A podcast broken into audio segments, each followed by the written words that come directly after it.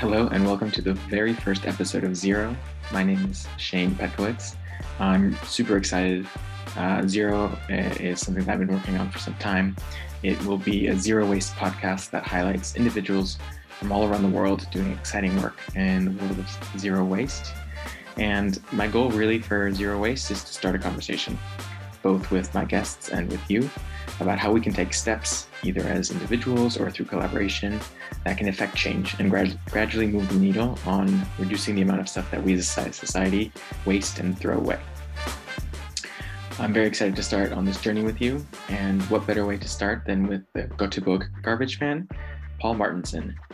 Uh, in our conversation, we discuss what zero waste is, we discuss some of his successes reducing waste throughout his career, and how we can incorporate zero waste values into our lives. Pal has been in the waste sector for over 20 years, 15 of those in the zero waste movement. He was the creator of the first eco park in the world, a model that has been recreated all over the world. And these days, Pal is a board member of Zero Waste International Alliance, Zero Waste Canada, and a mentor and educator for the Let's Do It movement. Please enjoy.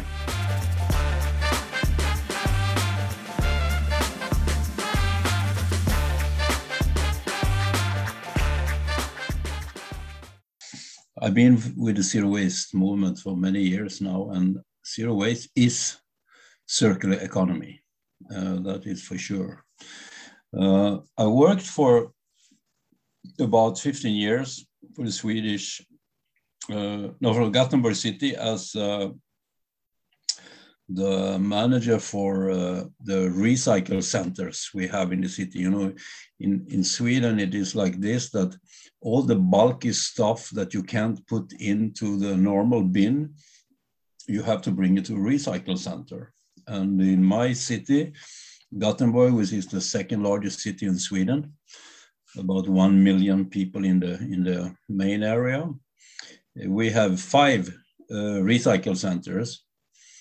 And uh, people are coming, you know, when they have garage cleaning or moving or whatever they, they do, you know, both private people and companies. And uh, when they come into this recycle center, they have to sort into different fractions more than 15 different fractions. Uh, we have a container system where people are sorting, you know, and uh, we are quite a wealthy country. People are consuming a lot. They buy and uh, they love the consumption and, and uh, bring in new stuff to their homes almost every week. And So it means when you bring in something new and your house starts getting full, you put it in the attic or you put it in the garage and finally you have to, to get rid of it in one way or another. And then you go to a recycle center where they usually have a container where you can put stuff for donation if you want. Otherwise, you just put it in the container for, for uh, recycling in, in different things, whatever it's now, if it's metal or if it's paper, cardboard, uh, furnitures, whatever it is. But most of it goes for incineration. That is the biggest fraction we have. Um, so uh, I saw when I was in charge of this recycle center how many things and how much different items and goods people were throwing away you know. There was there was you know like some of them were like in mint condition. They were new and especially when it comes to textiles you know you can still have the price tag left. People had not even been using them. So uh, i was thinking thinking together you know with a with a place where i was working uh, that we should do something about it. And then we decided that we should do something what we call uh, eco park or uh, actually it was called a recycle park but we didn't recycle anything but we are reusing. And reusing is you know if you look at the hierarchy so that is much better than recycling of course. So all these things and different items people brought to the recycle center we try to to take care of it and and then capitalize on it one more time try to sell it you know so the idea was, and we made this park, was that before people come up to the to the recycle center, they have to pass through a big hall where we are helping them to check what they have in the trailers or in the car. And then we can say this you don't have to away you can donate it and you can uh, and we can take care of it and we can sell it again. And uh, yeah you know that that was the whole idea that we are we are active helping people and guiding them for what they could uh, donate and reuse so the, the idea was that people donate we got it for free and we sell it and we make money out of it. And it was a great success from the beginning. And uh, people always think about the budget. How, how did you finance all these stuff, you know? But we had a we, we had a system to finance it. Maybe I should not take the you know spend too much time about that. But anyway, I could say like this that from the first day we were making money out of this and. Uh, you know, the idea is we get all the items for free and we sell them. So of course you should be able to make some profit. One problem could be that you need also to find customers because if you have a lot of these items and and people don't buy them, then you have a problem, you know. So you, you have to have good stuff, good quality, and uh, people not, need to buy them from you because that, that is the whole concept, you know, to make everything's rolling. And uh, we managed, you know, in, in a very good way to find a good balance between this. Uh, and I'm happy that we had like almost 1 million people as a population, you know, because that was our group of people. And uh, we could search our customers in this group uh, because it's not that easy always to sell secondhand stuff. You know, a lot of people they don't want to have secondhand stuff; they want new stuff and so on. Especially when it comes to textiles, you know, people say, "No, I don't want to have a shirt somebody else had," you know, and I don't want to sleep in sheets somebody else, and so on. So, and how did how did you how did you manage that engagement? Um, because obviously, I think I think it's really important. I, I've been to landfills and I've seen to trash stations where you have all this garbage and it's mountains and mountains and piles of garbage. And I completely identify that. A lot of people just don't really think about the bin, what they put in the bin. And so, how did you manage that dynamic of engaging with the community members and teaching them and opening them up, opening them up to saying yes, a second, second, uh, a secondhand uh, textile is something that we could look at. yeah, uh, I used to ask people, do you sleep in a hotel? yes, okay. So what about the sheets and what about the towels? They've been used of thousands of people maybe before you. Yeah. so it is to, yeah, yeah, that's right, you know, and yeah, but I don't want to buy a secondhand uh, uh, toilet, you know, and so yeah, okay, but you are using toilets all over the world where you go, and in, in so you know, it's just you know, people have some hints about this, but you can overcome it in one way or another. But there are people, you know, they don't they don't want to have secondhand, so we have, you have to accept it. But I mean, now you can push quite hard on the environmental thing about it, and uh, mm, if you look at the older generation, you know, they are used to to inherit stuff from the older siblings and so on when it comes to clothes or shoes or whatever it is and uh, also that the older generation they take care of the things much more compared to what it is today you know. But uh, still furniture is a big is a big thing. But you know like old beds nobody want to buy an old bed from anybody. It's almost impossible to sell it. Even if they say yeah it's so nice. I had it so many years. And it's so good and so on. But no there is a there are limits you know yeah, for what people want to buy. of, of exactly a something a barrier that needs to be overcome and being comfortable with using secondhand materials. Um, I mean, I think it's a very impressive, even entrepreneurial business or venture because it's a, you're you're rethinking from a systemic approach a whole new business model. Where was the the concept was did you get it gradually evolve or did you from the get go have this vision of, a, of an eco park that it is today or how did it how did you progress with that? No, we we gradually, you know, when we started, you know, we didn't really, we had an idea how we should work with it, but uh, we didn't know how it's gonna how it's gonna be. So we had we were developing things during each day that was passing because we we saw, you know, the, the waste streams, how they went, and we saw what people like to buy and so on. So, I mean, we could adopt it, you know, uh, a little bit. And then, of course, we, you know, one example is that we, we receive tires and uh, tires come also as a wheel or they come just as a tire. So we started to take off the tire from the wheels and then we could sell the metal, which has a great value. Uh, before, you know, we just put them in one container and send it to entrepreneur, and he took the money.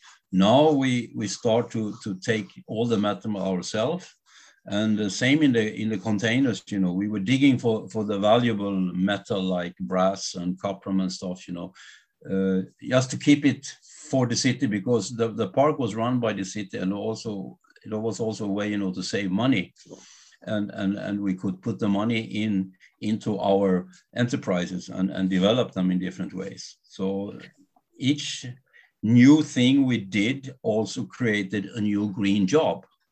So that was a win-win situation. Absolutely. And I, I think that's amazing. I think uh, there's so many benefits and obviously a lot of a lot of learning um, about how to how to best reuse these materials. I'm curious when when you started working on on this park, obviously you mentioned this was happening in in the land of incineration where you're having a lot of disposal uh, within sweden was the notion of zero waste was that something that you were really talking about were you as a term is that something that had come up or is it we don't really want to incinerate we we want to f- solve a problem for the waste that we're generating how do we go about doing that uh, the problem with incineration is that let's say like this in Sweden, incineration is not a question. People think it's good. We burn the waste, we get energy, and we need it for our central heating. That's good. We get rid of the waste, we get heat in our house. So that's simple. Uh, they don't even question it, you know. So, but when you start talking about it, and you say, so okay, what is it you are burning? What is the fuel? of the incinerator. Uh, it's, it's the garbage, you know, yeah. Uh, and in, in fact, we also, you know, actually burn the food waste. A little bit less now than it was before, but because we started collecting food waste in a separate stream now for not composting, but for biogas. But still, we are burning uh, and incinerate a lot of food.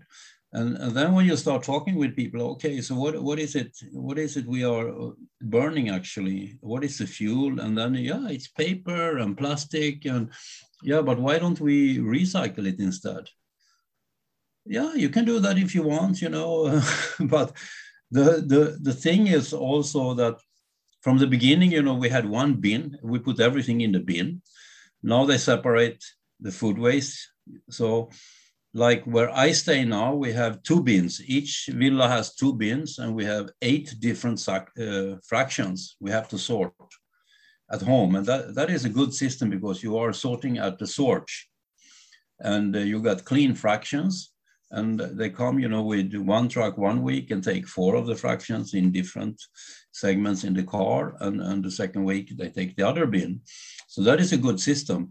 But the recycle rate in Sweden is still very low. It will probably increase a little bit with this new system, which has to be implemented all over the country, and that will take time and it's expensive system and so on.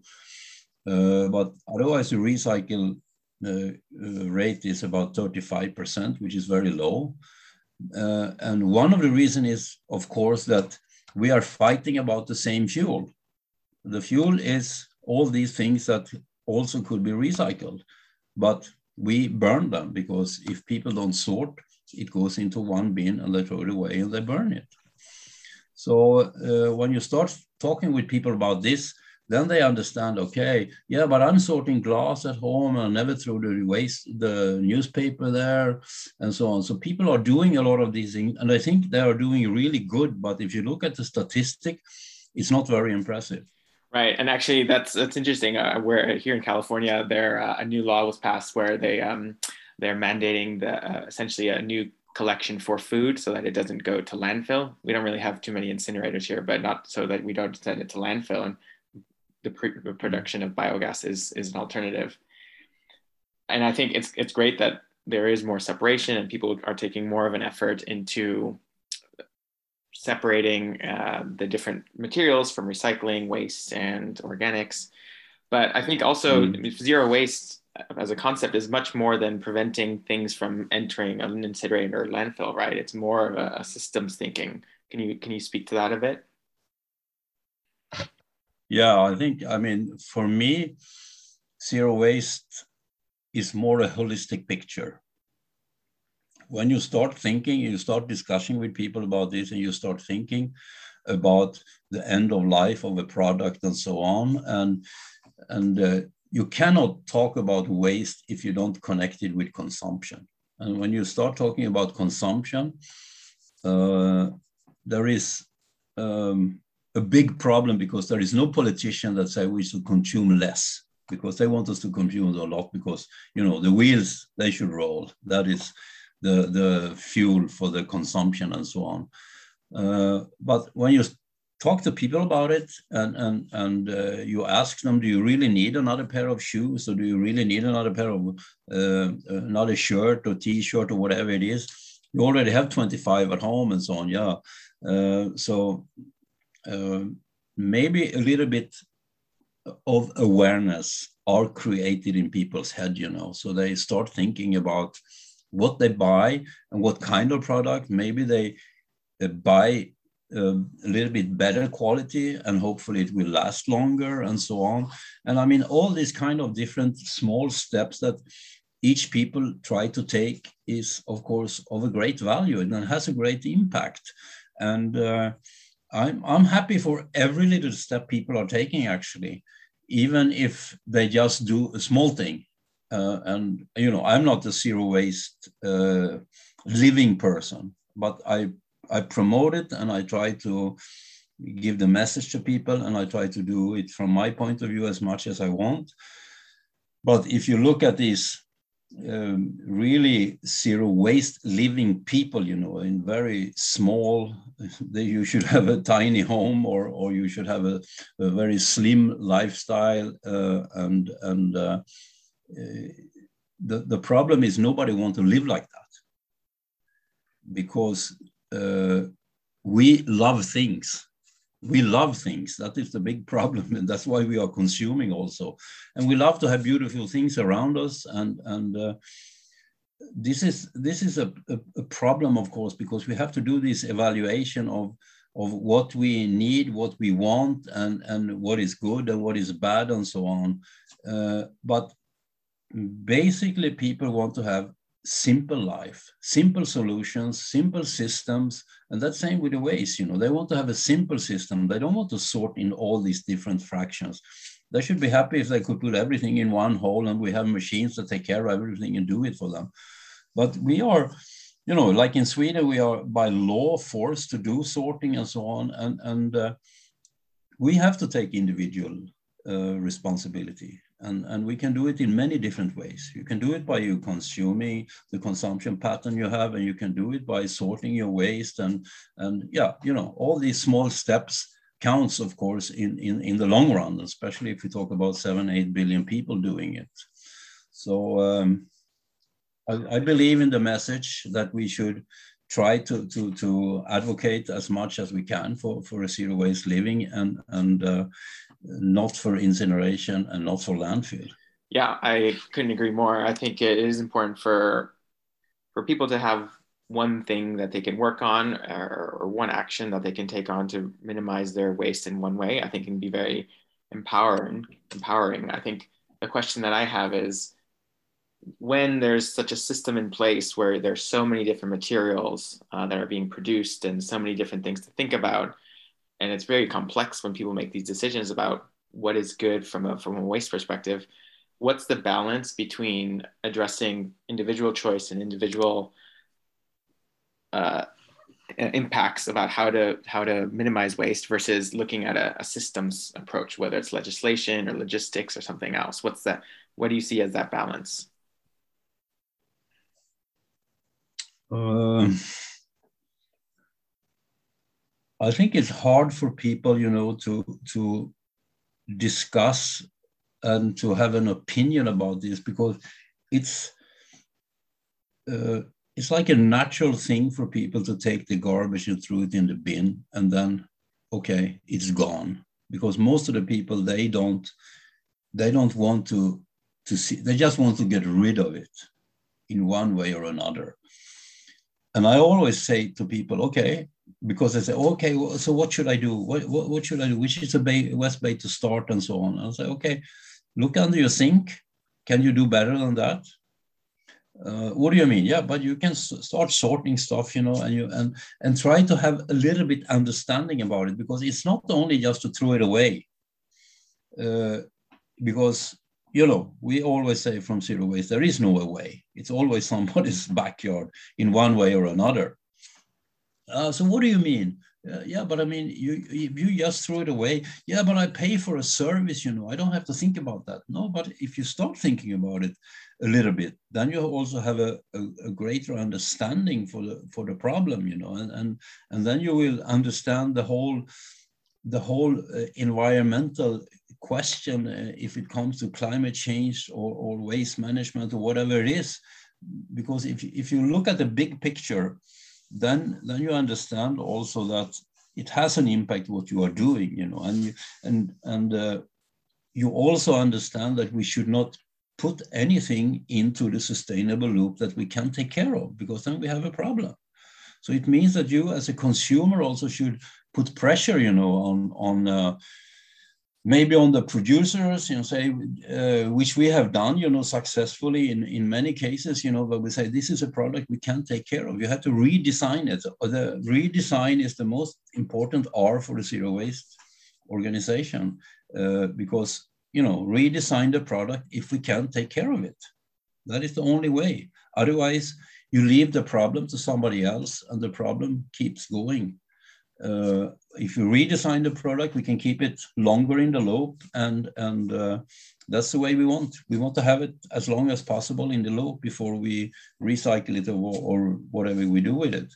Uh, but if it's a product that we can't recycle, then we have a problem.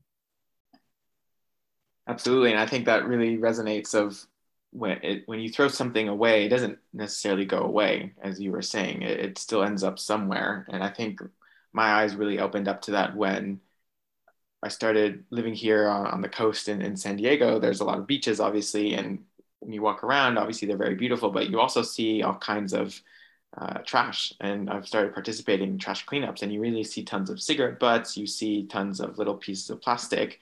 And so there is that connection between throwing something away, but it still ends up somewhere, whether it's a landfill, an incinerator, or in our oceans or on our beaches. So um, I think it's important that people make that connection. And I think it's also something that you started working on as well, correct? I, I you know, I think when, when, when, you know, plastic in the ocean, everybody talks about it nowadays, the plastic problem and so on. And I think that was really a very important message, you know, when when these pictures of the albatross came from the Midway Island, you know, with open birds full of plastic, and and then other pictures came with with dolphins, uh, dolphins with plastic, and and you know any kind of animal that has some kind of plastic around and stuck to it, because people they they hate to see animals suffer if if people suffer, they don't give a shit, more or less. but if animals do it, then they really feel sorry about it. So I think this, you know, really lifted the problem to the surface. You know, that when they saw all these animals, then they start to understand. Jesus, the fishes, the dolphins and in the animals in the wood everywhere you know they have a problem. And when they you know they they open the, the animals and they see inside that is full of plastic. So then people start thinking a little bit about it. So i think that was really really good. Uh, and then also when china 2018 said no we don't going to take your shit anymore. Right. don't give it to us. Then you know like in California, you know, they piled up with thousands of tons of dirty plastic. You know, oh, what we're going to do now? Yeah, yeah, okay. Now we have to start thinking and see how we can solve the problem. You know, so they, that was that was a second really good thing for plastic, and and now the solutions are coming slowly but surely we're gonna we're gonna find a solution for the plastic of course but it's very complicated. It's a compli- complicated uh, material because it's so mixed up you know but but we have we have to put pressure on the on the producer also you know upstreams and tell them that okay if you're going to produce plastic it's going to be like this so we can recycle it at the end and we can keep it in the loop. Yeah and i think bringing up that awareness through these pictures, uh, I think it was important, and I agree with from China Sword that it, it at least from California's perspective, it, it really made everyone scramble. And for about a couple years, everyone was just throwing things away. But now you're actually starting to see recycling centers pop up, uh, paper mills pop up, mm. and so now we're starting to fill that void. So I think I think it's it could it is a good step to be able to say, okay, we actually need to handle this. We can't just throw it away or send it to a different country. Mm-hmm. Um, on the on the topic of engaging with with businesses, have you have you had much work in that area of saying, okay, how do you redesign these products? Because there are hundreds of plastics, right? And uh, not all of them are recyclable. Some are, um, and I think a lot of work can be done on improving the redesign. Have you? Is that something you've dealt with much? Uh, we had a a good example, you know, when this uh, capsule came it was metal and it was organic waste and it was plastic. It was three different materials in them. And they were impossible to, to recycle them because you know, they were pressed together and then they throw them away. So they went for landfill or they went for incineration. Then we have the, the Goldman Sachs winner, Rossano Ercolini from Capanori in Spain, in uh, Italy, who is the, the, the Zero Waste Italy a leading person.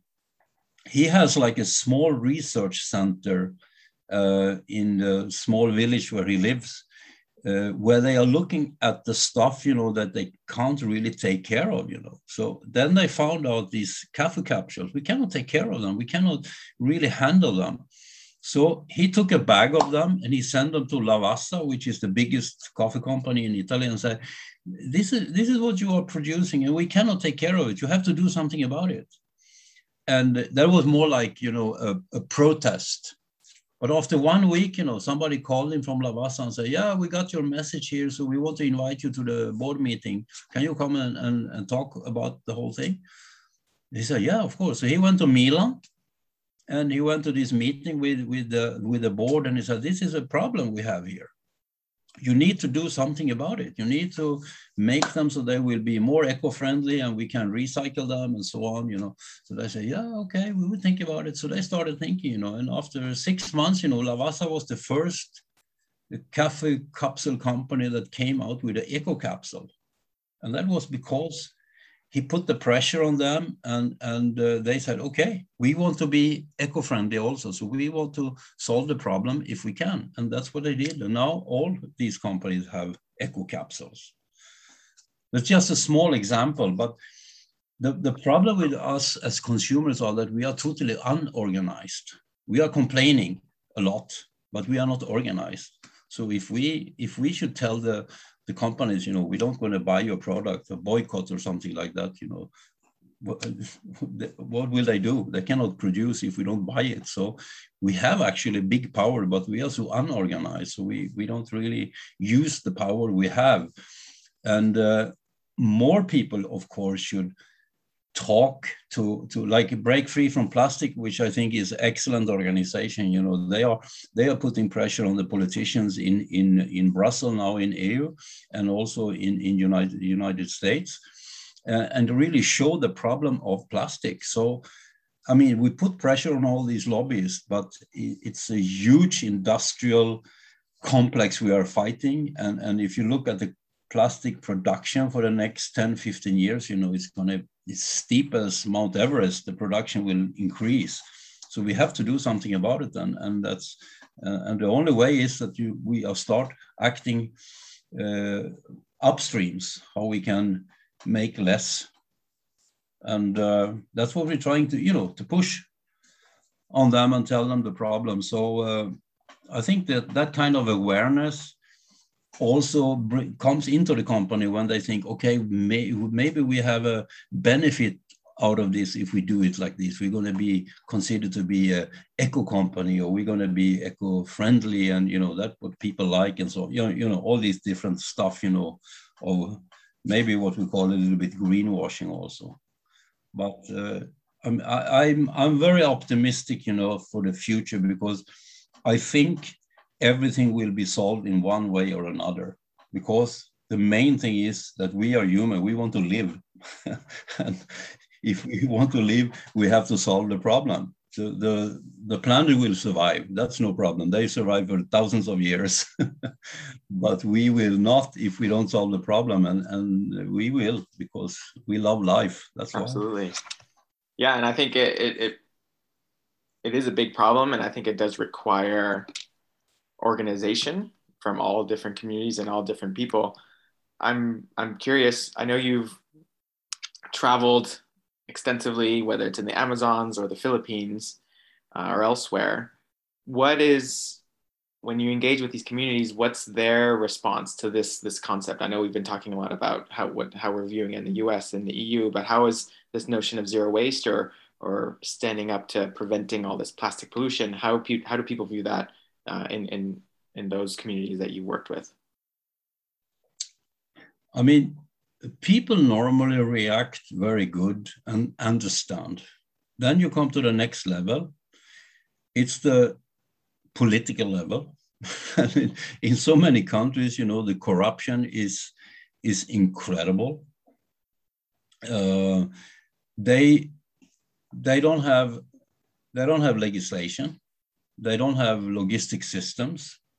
They don't have any any good recycle systems and so on. So they are lacking so many things, you know. So you need to you need to tell people that they have to take the individual responsibility and see what they can do on on on your on your uh, you know your village level you know like in the philippines they have this material recovery facility in each village you know where people are supposed to sort, you know, and there are some really, really good examples from the Philippines, you know, there are, there is a, small city called San Fernando, which has a tremendous system, you know, they pick up waste almost every day, you know, and everybody is sorting and, and they have incredible records, you know, they sort like over 90% of everything.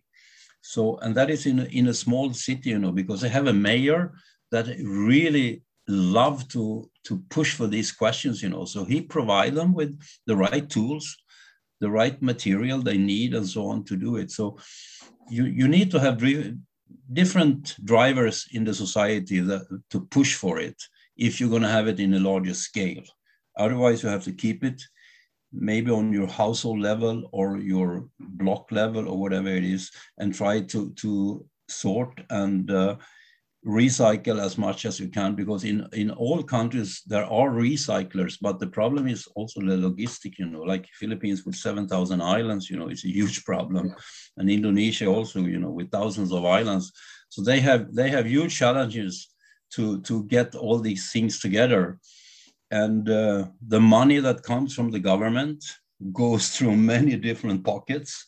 So there will be less money and less money usually go to waste because waste is such a low priority, you know. Waste, you can just throw it out of your window, throw it in the river and it disappear and so on. So it's, uh, it has a very, very low status, you know, and people, if you don't explain for people, they don't understand that it has a value. The only thing they know that has a value is metal, because metal there is all over the world. In the informal sector, there is always somebody who will buy it from you. That's fascinating. The the approach to to to go to focus on a community level or a village level uh, as a way to to address some of the challenges from the logistics or the corruption that you've noticed or the lack of willingness to try to, to, take something on. I would imagine if you're also keeping it very local or focused, then it's easier to see uh, the impact that you're making if it's just your village or if it's just your community or it's one of the islands in Indonesia, Philippines, I would imagine that people feel more empowered to act when they see the change in their local community. Yeah, they are. But I mean, in, in most villages, you know, they, they burn they burn the waste two three times every week in the backyard, and then they because they don't even have a bin. So they regularly because they sweep the yard and they get all the branches and leaves or whatever it is, and then they put all the plastic in there also and what kind of waste they have. And uh, the food the food waste in in many of these countries is not a huge problem because they they feed the animals you know as much as they can. The dogs and the pigs and whatever they have they try but they they get of course much more problem you know the more items we are introducing into these societies you know and and and uh, you know we call them some of them we call the sacket economies because they they have everything in small sackets you know small portions. One shampoo bottle comes into 100 sackets you know and, and they, that is a multi-layer um, container stuff you know which is plastic and paper and, and you cannot really separate it so that is typical of a problem we have they just throw it away and it's end up everywhere, you know, in every river and every sour, everywhere. And uh, the only way to, to solve it in this area is that they put it in the landfill or they burn it because it burns good. It's a petrol product combined with paper. Right. One thing that really struck me that you said is the the the fact that there isn't really much of a priority given to waste because it's something that you can just throw away and that you that's I think true of most places, unfortunately, that you go. Uh, it's true here in, in California. I'm sure it's true elsewhere that people really just don't think about the waste. So, at a big picture, given the you've been in this space for the last 15, 20 uh, years or more, where do you see zero waste now?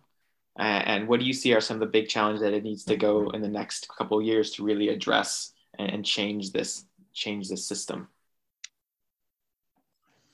Um, I think number one, everything has to go down to a smaller local level.